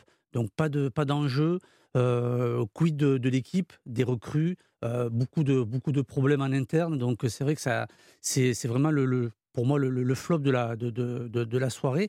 Et puis l'OL aussi qui euh, titillait, qui pensait avec, le, hein, avec le, retour de, enfin, la venue de Laurent Blanc. Et ça ne l'a pas fait. Malheureusement, la casette n'a pas réussi à marquer les buts pour venir titiller, voir passer devant Mbappé.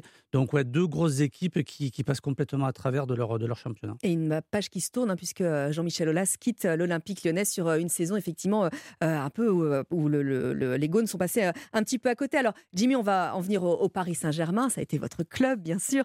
Est-ce qu'on avait vu de mémoire, est-ce que vous, vous aviez vu de mémoire un, un champion à ce point malmené, mal aimé C'était une drôle de saison pour Paris. Alors, malmené, c'est déjà, c'est déjà arrivé, euh, mais euh, mal aimé comme ça, surtout au parc et, à Paris, euh, non, jamais. 25 buts pris au Parc des Princes sur, sur une saison, je crois que depuis 84-85, ça n'a jamais, voilà, ce n'est pas arrivé. Donc non, il y a, la session entre la scission pardon entre entre le, le, le, club et les supporters est, est immense immense et je vois difficilement le, club rattraper ça, même si voilà, il se penche déjà sur la, saison prochaine et, l'effectif et surtout le, manager. Mais ouais, c'était triste de voir ça, sachant qu'en plus les joueurs avaient, avaient, quand même Sergio Rico l'affaire de voilà à, essayer.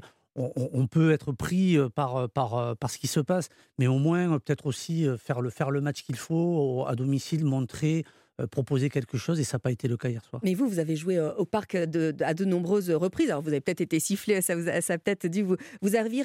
Mais comment vous expliquez cette, euh, cette tension qu'on sent justement entre les dirigeants du club et les supporters?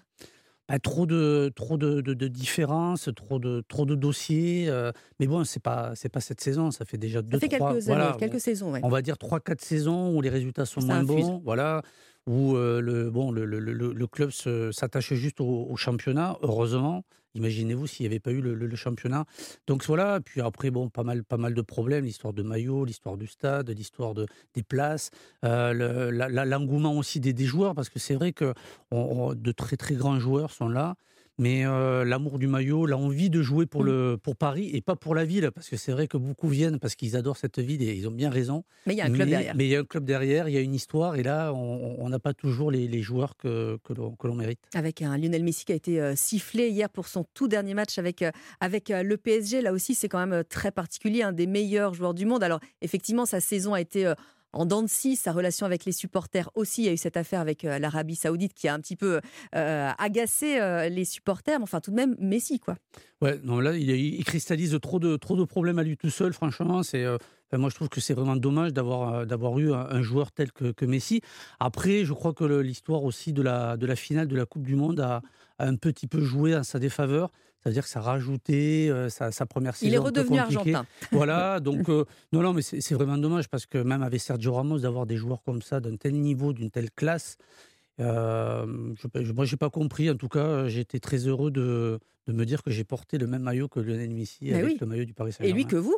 Oui, peut-être aussi. je pense que ce matin, il doit se dire ça. Il regarde des, il écoute des, cassettes, vidéo. Alors, euh, bon, alors Sergio Ramos s'en va, Lionel Messi euh, s'en va, Neymar, on ne sait pas. Hein, il y a des contacts qui sont pris avec euh, plusieurs clubs. Quant à Christophe Galtier, Jimmy Algerino, il est en sursis. Vous pensez qu'il a envie de rester après une saison aussi contrastée?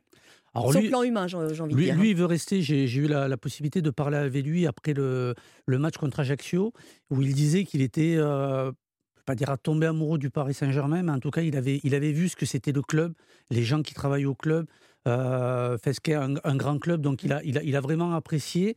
Il aimerait rester parce que c'est un, un, compétiteur. Il a envie de montrer autre chose que ce qui s'est passé, surtout sur la deuxième partie du, du championnat. Il faut quand même le préciser.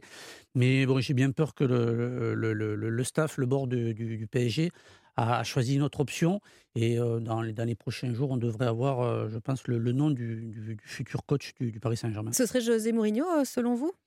Très plaisir aux défenseurs que vous étiez? Bah, pas, forcément, pas plus que ça. pas le beau jeu non plus. Pas plus que ça, parce qu'en plus, il a annoncé qu'il resterait, fait, qu'il avait envie de rester à la, à la Roma.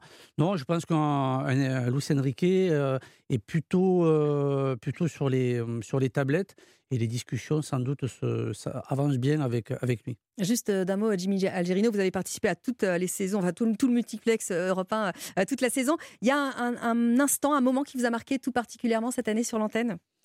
Bah, bon, c'est le, le match à Lorient où en fait c'était le, le vide complet. Alors comme chaque année depuis maintenant pas mal de temps, c'est après la Ligue des Champions, après un petit peu ce, voilà, ce, ce, coup de massue que tout le monde reçoit après ce match au Bayern. Mais là, de, le, stade était euh, un peu vide à mmh. cause de la tribune.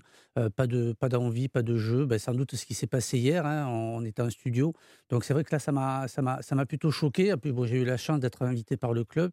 Euh, j'étais plus que choqué par rapport à, la prestation et, l'ambiance qu'il y avait dans le, dans le stade. Eh ben merci en tout cas de nous avoir fait vivre tous ces moments, toutes les soirées samedi soir sur sur Europe 1 et d'être venu à l'heure de la chocolatine puisque c'est comme ça qu'on dit du côté de, Toulouse, du Capitole. Du Capitole. Merci beaucoup à Jimmy Algerino. Il est 7h20 sur Europe 1. Europe 1 matin week-end. Lénaïque Monnier. L'heure du journal permanent Clotilde. L'Agence nationale de sécurité du médicament va saisir la justice à propos d'une étude menée par le professeur Didier Raoult. Elle concerne 30 000 patients atteints de Covid-19 et soumis à un traitement à l'hydroxychloroquine. La NSM estime qu'elle aurait dû donner son autorisation pour la mise en œuvre de cette étude et qu'il fallait un avis favorable d'un comité de protection des personnes. À l'est du Canada, l'incendie n'est pas encore éteint, mais l'arrivée de la pluie soulage les pompiers de la Nouvelle-Écosse. 85% du feu est désormais maîtrisé. En revanche, au Québec, l'incendie qui a obligé plus de 10 000 personnes à évacuer la région autour de cette île au nord de la province reste toujours hors de contrôle. Il termine son expérience parisienne par une défaite. Lionel Messi quitte le PSG après avoir perdu 3-2 hier soir contre Clermont. Le club a officialisé le départ du joueur argentin hier après deux saisons passées en Ligue 1. Et puis à Roland Garros, Alexander Zverev s'est imposé en 4-7 face à Frances Tiafo hier soir. Ça passe également pour Holger Rune et Igas Viantec. Les huitièmes de finale débutent aujourd'hui, avec notamment les matchs de Novak Djokovic et Carlos Alcaraz. Et euh, Europe 1 et radio officielle de Roland Garros. On retrouvera Axel May euh, dès, 7, dès 11h et Cédric Chasseur pour le journal de Roland Garros. Dans un instant, il est 7h22. Europe 1 matin, week-end.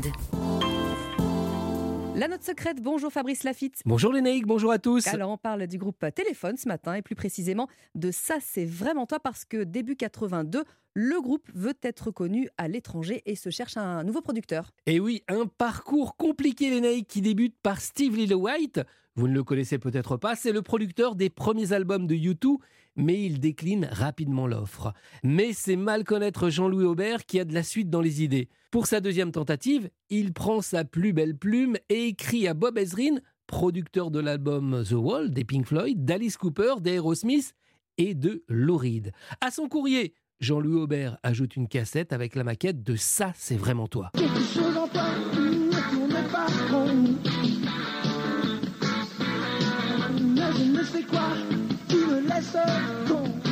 Bon, c'est vrai que la qualité sonore n'est pas terrible, mais c'est après écoute de ce que nous venons d'entendre que Bob Ezrin accepte le défi. En mars 1982, le groupe Téléphone se retrouve à Toronto, au Canada, pour traduire six de leurs chansons en anglais.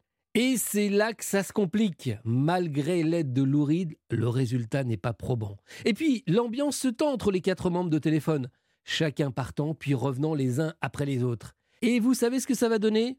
Rien. Du moins, rien en anglais. Finalement, ce futur album sera entièrement en français. Pour ça, c'est vraiment toi. Jean-Louis Aubert s'inspire de I Can Get No Satisfaction des Rolling Stones, en version quand même un petit peu plus punk. En tout cas, Fabrice, la rythmique musicale ressemble beaucoup à la chanson Whip It du groupe américain Devo, qui elle date de 80.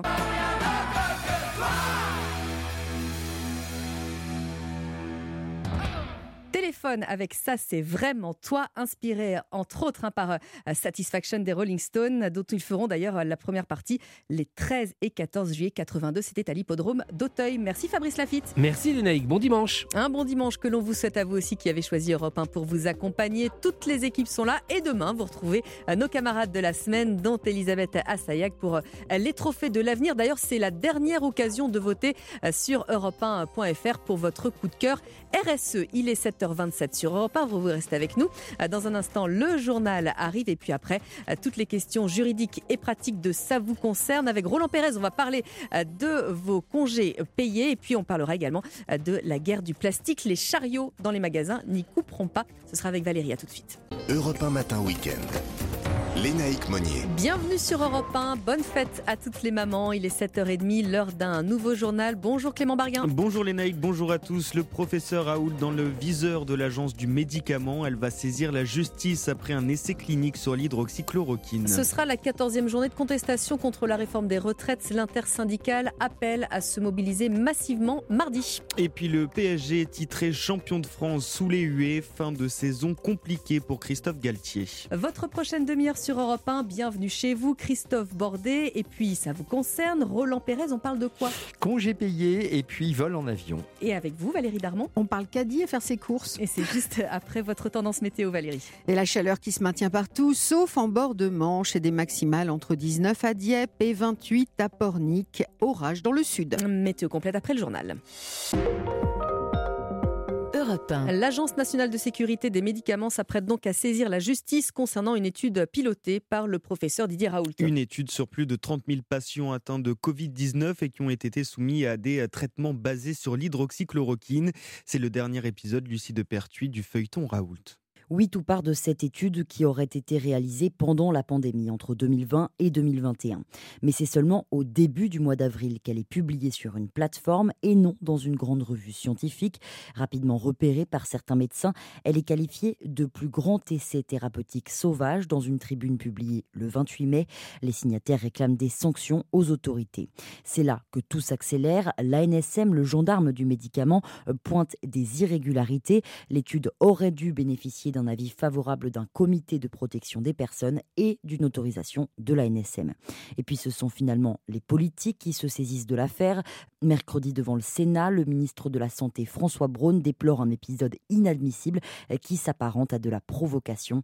Dernière étape hier, l'Agence nationale du médicament annonce qu'elle va saisir la justice. L'étau se resserre autour du professeur marseillais. Et dans le journal du dimanche, le directeur de l'assistance publique hôpitaux de Marseille, François Crémieux, estime que Didier Raoult doit définitivement quitter l'IHU de Marseille. À Marseille, comme dans les autres villes, l'intersyndicale appelle à se mobiliser mardi pour ce qui pourrait être la dernière grande journée de contestation contre la réforme des retraites. 400 à 600 000 personnes sont attendues dans toute la France. Le combat n'est pas perdu, affirme Sophie Binet dans le journal du dimanche. La secrétaire générale de la CGT estime que l'avenir du mouvement dépendra en partie du niveau de mobilisation. La secrétaire confédérale du syndicat, Céline Verzelletti, elle se dit plutôt confiante. La journée du 6 se prépare euh, très bien. hein. On recense euh, 250 points de rassemblement et de manifestation sur tout le territoire. Euh, Nous espérons de toute manière au moins réunir des, centaines de, milliers de personnes. Les équipes militantes sont à fond depuis euh, là euh, plusieurs semaines. La colère ne retombe pas. Il y a toujours euh, ce ressenti d'une réforme très injuste. D'ailleurs, on continue à engranger quand même des adhésions. C'est-à-dire que de plus en plus de personnes viennent nous voir parce qu'elles ont envie de se syndiquer, de participer activement à la suite des mobilisations. Euh, Nous, on va continuer euh, la bataille et peut-être sous forme aussi de réunions publiques ou autres pour qu'on débatte hein, enfin. Et puis deux décrets d'application de la réforme des retraites ont été publiés ce matin au journal officiel, dont celui sur le report de l'âge légal de 62 à 64 ans. Allez, avant de prendre la direction de Roland Garros, un mot de la dernière journée de Ligue 1, Clément. Nantes valide in extremis son maintien grâce à son succès 1-0 contre Angers. En revanche, Auxerre, défait par Lens 3 buts à 1, va retrouver la Ligue 2.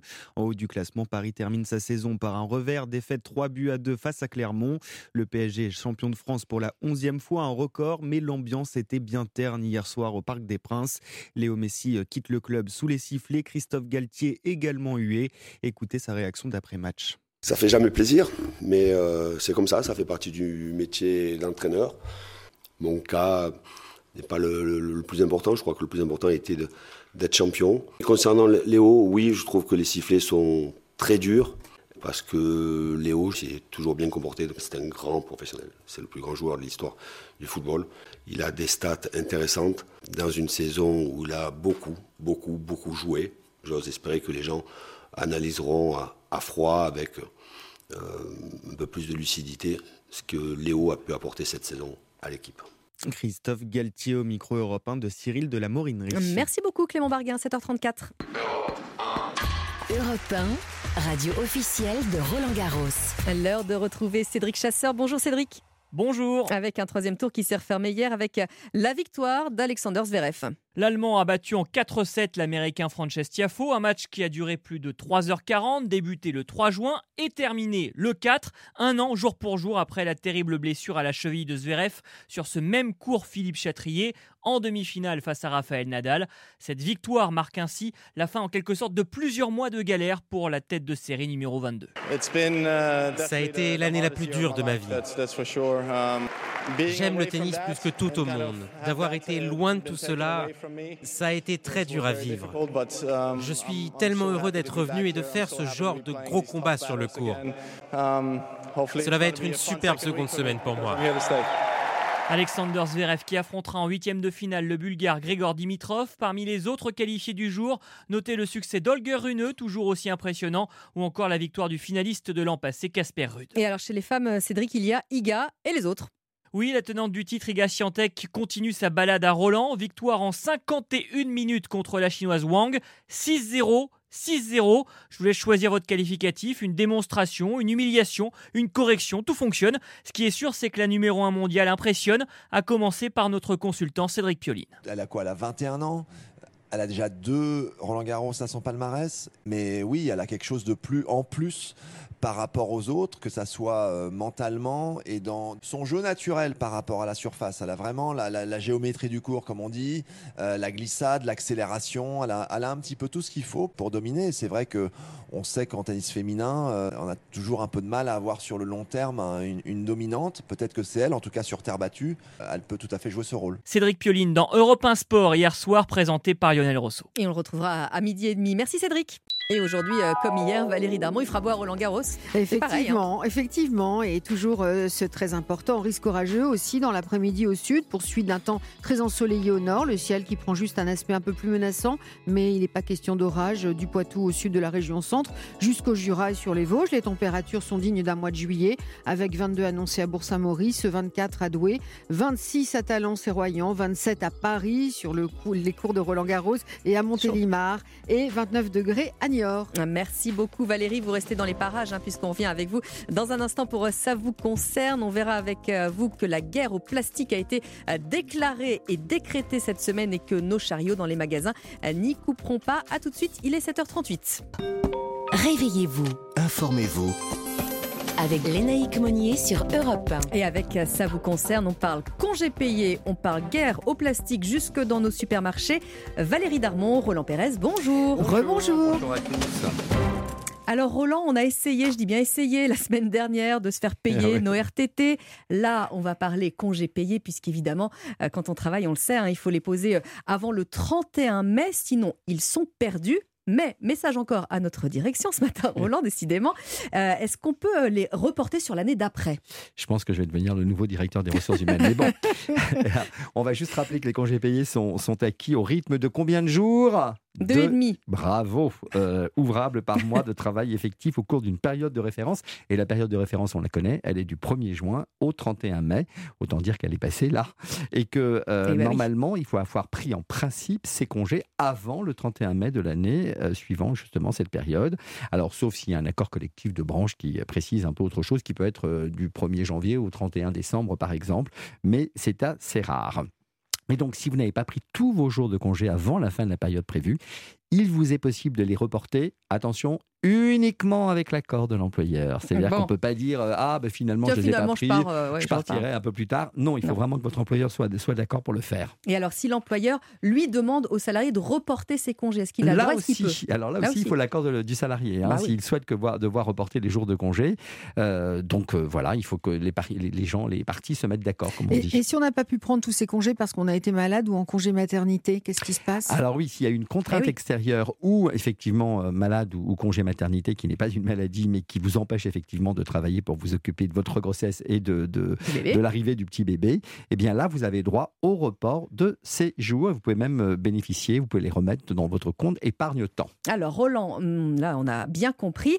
On va passer à, la question euh, des voyages en avion qu'on pourrait faire ou pas d'ailleurs pendant nos congés. Euh, Il y a un décret qui est passé, on en avait déjà parlé mais ça y est Oui. c'est fait. Suppression de certains vols. Lesquels? Oui, alors ils ont mis du temps. hein. C'est en fait un, un règlement européen sur les services aériens qui date de 2008 et qui prévoit qu'un État membre peut, lorsqu'il existe des problèmes, des problèmes graves en matière d'environnement, et c'est le cas évidemment, Mhm. limiter ou refuser l'exercice des droits du trafic. Et c'est donc la règle des 2h30, 2h30. de trajet. C'est-à-dire que si on peut faire des, des- des trajets euh, de, de moins de 2h30, et bien ces trajets de moins de 2h30, on peut les faire en train s'il existe véritablement une gare ferroviaire dans l'aéroport, justement, euh, vous que ce soit Roissy, par exemple, pour, la- pour Paris-France, euh, Roissy euh, et Orly, il faut qu'il y ait une gare euh, TGV, donc de, de Mhm. train quand même rapide, qui puisse aller pendant, vous prendre en charge pendant ces, ces 2h30 ou moins de voyage. Et il faut que vous puissiez rester sur place au moins 8 heures dans la ville où vous arrivez. Ça veut dire qu'il faut, faut qu'il y ait des trains très tôt ou des trains et des trains très tard. Donc tout ça, ce sont quand même des contraintes.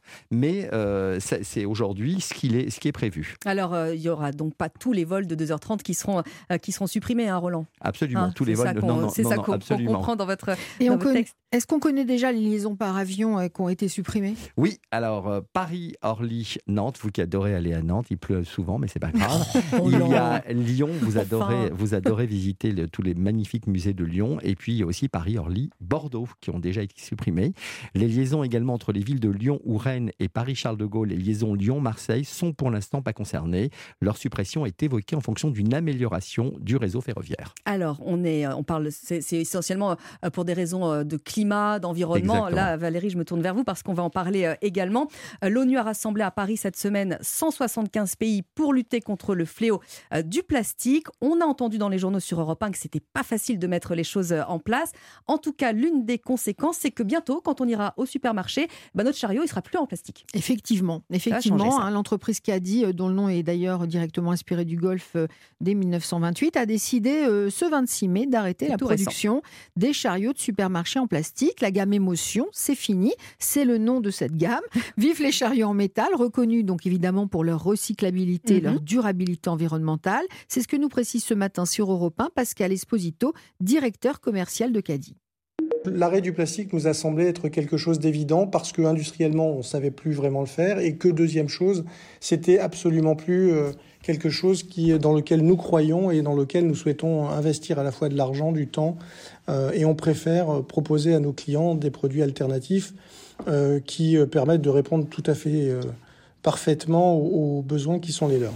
Donc on s'est dit, eh bien on va essayer de d'attaquer les deux axes, c'est-à-dire comment peut-on faire pour améliorer l'environnement? Donc la première des, des- des décisions stratégiques a été d'arrêter le chariot plastique. La deuxième, c'est comment peut-on faire pour assister ou, donner, on va dire, contribuer à ce que nos clients trouvent une deuxième vie à, leurs anciens chariots? Et ces, ces chariots bah, sont destinés à des clients qui soit sont dans des zones de chalandise un peu plus compliquées et qui perdent beaucoup de chariots, soit sur des marchés qui sont plutôt consommateurs de deuxième main. Alors les chariots en plastique, hein, ça représente environ 10% de la totalité des chariots produits hein, sur l'unique site de production de Caddy à Detwiller dans le Bas-Rhin. Alors l'entreprise, elle va maintenant enrichir sa gamme en produits additionnels, c'est-à-dire euh, des produits de capacité moyenne euh, comme les paniers eh ou des chariots métalliques légers, parce qu'on va de plus en plus se servir dans les petits euh, Carrefour Market, les petits Francs Prix, les petites voilà, les, moyennes surfaces, les moyennes surfaces, exactement. de gros gros stocks. Alors il y a une autre initiative en faveur de, l'environnement, Valérie, c'est la fin des, bah, des jetons là qu'on met justement euh, dans les chariots pour les débloquer. Oui, le groupe Avant, Carrefour. c'était des euh, pièces hein, en même temps, c'était une sorte de caution. Avant, c'était une pièce, après, c'était une petite pièce plastique. Et puis maintenant, ben, c'est tout simplement euh, des chariots un petit peu plus électroniques. C'est les chariots 2.0 avec une sorte d'antivol connecté. ça a été mis en place depuis deux mois, notamment à Carrefour. Mhm. Carrefour qui avait déjà décidé d'en finir avec les jetons il y a quelques années, ces jetons qui avaient été mis en place dans les années 90. pourquoi? D'abord parce que les clients ont souvent pas de monnaie. Et puis ensuite parce qu'on vole les chariots. Donc en fait, on met un antivol. Et comme ça, eh ben, on récupère les chariots parce que le chariot bip lorsqu'il dépasse un périmètre de sécurité. Il faut dire qu'un chariot, nous, on n'y pense pas quand on fait nos courses, mais c'est quand même 200 euros. C'est quand même 200 euros. Mais alors, il faut une application sur le téléphone, débloquer, machin. Bon, bah là, je vais retourner au marché avec mon petit panier en osier. Ça, va, ça, bah, a du charme, ça a du Mais charme. moi, j'amène mon caddie, je mets tout dans le caddie et je remets après, je repars avec, euh, avec mon caddie avec lequel ah je suis venu. Vos propres moyens. Voilà, voilà. Merci beaucoup à tous les deux. Bon dimanche. Merci, à demain.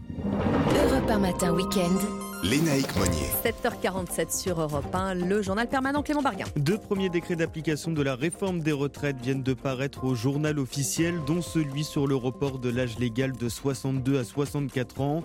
Deux jours avant une nouvelle mobilisation intersyndicale, entre 400 et 600 000 manifestants sont attendus dans toute la France. L'agence du médicament s'apprête à saisir la justice après la publication d'une étude controversée par l'équipe du professeur Raoult. D'après la NSM, l'usage de l'hydroxychloroquine par le professeur Raoul pour traiter des malades du Covid aurait dû bénéficier d'une autorisation. Et puis d'un océan à l'autre, le pays brûle, le Canada ravagé par des incendies hors normes. Presque toutes les provinces sont touchées par des feux gigantesques. Plus de 2 700 000 hectares ont déjà brûlé depuis le début de l'année. C'est huit fois plus que la moyenne des trois dernières décennies selon les autorités. Merci beaucoup Clément Barguin. Vous restez euh, avec nous dans un instant. Euh, bienvenue chez vous. Christophe Bordet va nous expliquer qu'il va exister un contrôle technique pour euh, le logement. Et puis on se plongera juste après dans la lecture du journal du dimanche. Il est 7h49. À tout de suite. Europe matin, week-end. Lénaïque Monnier. Bienvenue chez vous.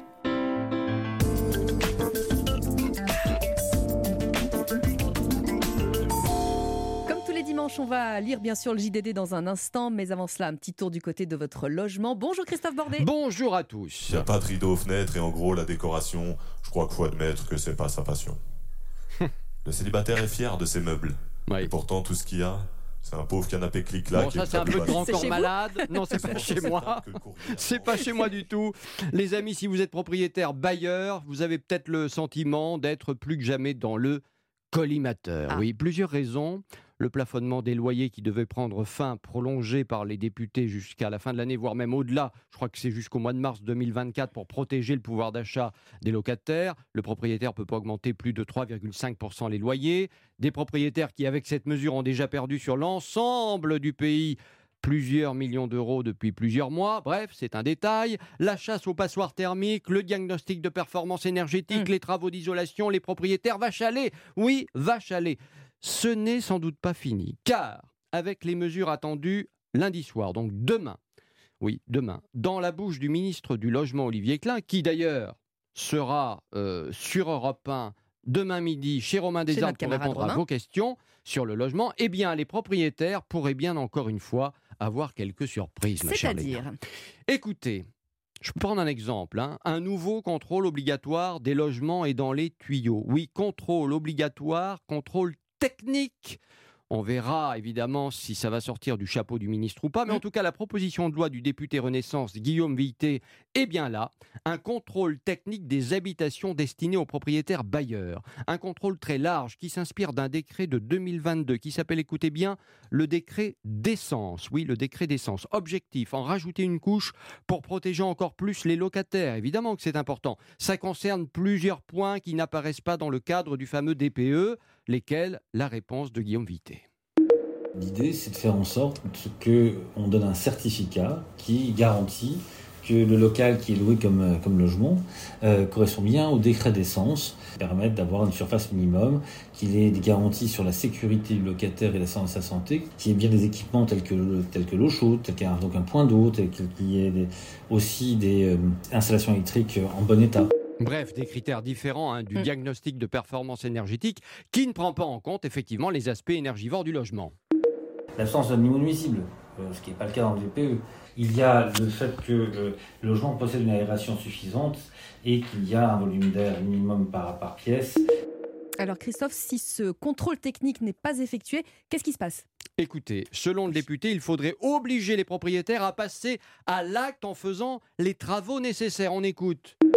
Le fait de ne pas avoir ce, certificat doit interdire euh, de louer. Je pense qu'il faut qu'il y ait euh, des sanctions, euh, des amendes, aussi des contraintes pour que le propriétaire fasse les travaux nécessaires et le cas échéant que le locataire puisse ne plus payer son loyer pendant ce temps-là. Alors ce n'est encore qu'un mm. projet, mais le contrôle technique du bâtiment proprement dit pourrait avoir lieu tous les 10 ans, hein, ce qui correspond en gros à la garantie décennale. Et bien entendu, il serait à la charge de qui? Du propriétaire bailleur. À quel prix? On ne sait pas. Quel contrôleur? On ne sait pas non plus. Ça reste à déterminer. Déjà aujourd'hui pour le DPE, le meilleur côtoie le pire. Bref. Plusieurs points restent encore à éclaircir. Hein. Et on retrouve évidemment toutes ces informations sur europe1.fr. Merci Christophe. On va lire le JDD.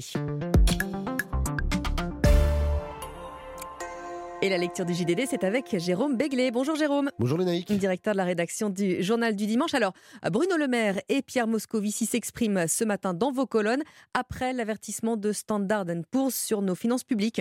À la surprise générale, Standard Poor's n'a pas dégradé la note de la dette souveraine de la France. Nous conservons donc notre double A. Mais l'agence prend soin de préciser que cette note sera réexaminée en fin d'année et qu'elle vérifiera que la réforme des retraites est bien allée à son terme que la France réduit effectivement son déficit et qu'elle aura voté la réforme dite du plein emploi. Rien n'est joué donc, on ne bénéficie ni d'un blanc-seing ni d'une autorisation, enfin n'importe quoi. Dans le JDD, Bruno Le Maire, ministre de l'économie, et Pierre Moscovici, premier président de la Cour des comptes, restent très prudents. Le premier veut intensifier la sobriété budgétaire dans notre pays, la suppression de tous les chèques exceptionnels et le retrait progressif du bouclier énergétique marqueront, nous dit-il, la sortie définitive du quoi qu'il en coûte. Tandis que Moscovici prévient, le durcissement du crédit fait que le service de la dette de la France aura triplé entre 2021 et 2027, pour atteindre plus de 70 milliards d'euros. Il sera alors le deuxième, voire le premier budget de l'État. C'est autant d'argent en moins pour financer des investissements d'avenir dans l'écologie, l'éducation, la santé ou la défense et libérer l'action publique. Et alors, euh, dans le JDD également, euh, Jérôme, une interview du directeur de l'assistance publique hôpitaux de Marseille qui fait encore monter la pression sur euh, Didier Raoult. Jusqu'ici muet sur les accusations qui frappent le professeur Raoult pour avoir réalisé un essai clinique sauvage sur plus de 30 000 patients traités à l'hydroxychloroquine, François Crémieux parle en exclusivité au JDD. Je le cite, le professeur Raoult doit quitter définitivement l'IHU et laisser son successeur travailler dans la sérénité, nous dit-il. Il souhaite faire la lumière sur ce qui s'est vraiment passé ces dix dernières années à l'Institut hospitalo-universitaire, comprendre si Didier Raoult a bénéficié de protection. Quant à François Braun, le ministre de la Santé, il lui emboîte le pas et souhaite que des sanctions soient prises dans les meilleurs délais à l'encontre des signataires de la fameuse prépublication sur les bienfaits de l'hydroxychloroquine, qui finalement a été retirée par ses auteurs. La saga Raoult n'en est vraiment, mais vraiment qu'à ses débuts. Et ça se lit dans le JDD ce matin. Merci beaucoup Jérôme, bon dimanche. Vous restez avec nous sur Europe 1. Dans un instant, le dossier du journal de 8 heures est consacré ce matin à la plus grande dictée du monde organisée à Paris cet après-midi. Affûtez vos stylos, nous on arrive. Europe 1.